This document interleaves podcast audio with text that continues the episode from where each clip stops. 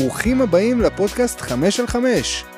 5 דקות של NBA על 5 נקודות שונות שקשורות לאותו נושא. אם גם אתם אוהבים NBA ורוצים תוכן ממוקד וענייני, תישארו איתי. אני כבר אשלים לכם את החסר. אז מה היום על הפרק? היום נדבר על 5 נקודות על המרקוס אולדרידג' לכבוד יום ההולדת שלו. מתחילים.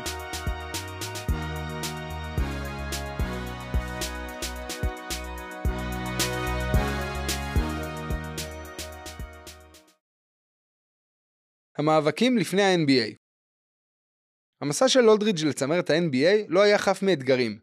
במהלך שנתו השנייה באוניברסיטת טקסס, הוא עמד בפני מכשול משמעותי כאשר אובחן עם תסמונת וולף פרקינסון ווייט, מצב שגורם לדפיקות לב לא סדירות. למרות המכשול הזה, אולדרידג' נשאר נחוש להגשים את החלום לשחק ב-NBA.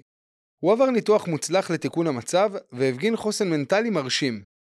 הפחד הבריאותי שימש עדות לנחישות ולהתמדה של אולדרידג', ובסופו של דבר הניע אותו קדימה לקריירת קולג' מצליחה, והפך אותו לסחורה חמה מאוד לקראת הדראפט. כניסת דראפט מאוחרת ל-NBA רבים אולי לא יודעים שמסעו של אולדרידג' ל-NBA התעכב תחילה. לאחר שנת הלימודים הראשונה שלו באוניברסיטת טקסס, הוא הכריז על מועמדות לדראפט. אבל אולדרידג' קיבל מאוחר יותר החלטה מפתיעה להסיר את שמו ולחזור לקולג' לעונה נוספת. ההחלטה הזו הוכיחה את עצמה כרגע מרכזי בקריירה שלו, שכן הוא ניצל את השנה הנוספת כדי לשפר את כישוריו ולהפוך לשחקן מנוסה יותר. הוא נכנס סוף סוף לדראפט 2006, שם נבחר על ידי שיקגו ולאחר מכן עבר בטרייד לפורטלנד. כדורסל ומוזיקה מעבר לכישרון על המגרש, לאולדרידג' יש אהבה נוספת, מוזיקה. בתיכון, הוא אפילו היה סקסופוניסט בלהקת בית הספר. מוזיקה זה דבר מדהים, והאהבה של אולדריץ' למוזיקה נותרה חלק מהותי מחייו, ולדעתי מציגה את הרב גוניות באישיות שלו. ממשיך להיאבק. תוך כדי ההצלחה ב-NBA, אולדריץ' ניהל בשקט מאבק בריאותי שהשפיע באופן משמעותי על חייו, סכרת מסוג אחד. הוא אובחן בגיל 17 והראה חוזק ועמידות יוצא דופן בניהול המחלה תוך הצטיינות על המגרש. הוא הפך להשראה לאין ספור אנשים שחיים עם סוכרת, והוכיח שעם מסירות וניהול נכון, אפשר להתגבר על אתגרים משמעותיים. אולדרידג' משתמש באופן פעיל בפלטפורמות שלו כדי להעלות את המודעות לסוכרת, ותרם גם רבות למען הנושא, מה שהוכיח את המחויבות שלו להשפיע מעבר למגרש.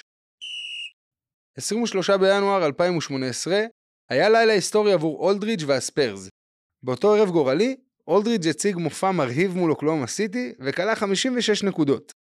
ההופעה המדהימה הזו לא רק הראתה את יכולת הקליעה של אולדרידג', היא גם הציבה אותו כשיאן הנקודות של סן אנטוניו פר משחק בודד. זה היה רגע מכונן בקריירת ה-NBA שלו, וחיזק את המוניטין שלו כאחד מהגבוהים הבכירים בליגה.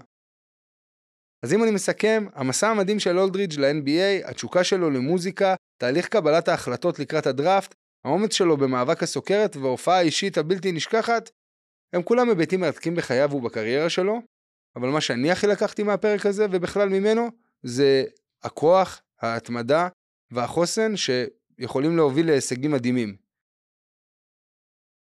תודה שהאזנתם, עד כאן להיום בחמש על חמש. אני הייתי דקל סלמון, שיהיה לכם יום נפלא, להתראות.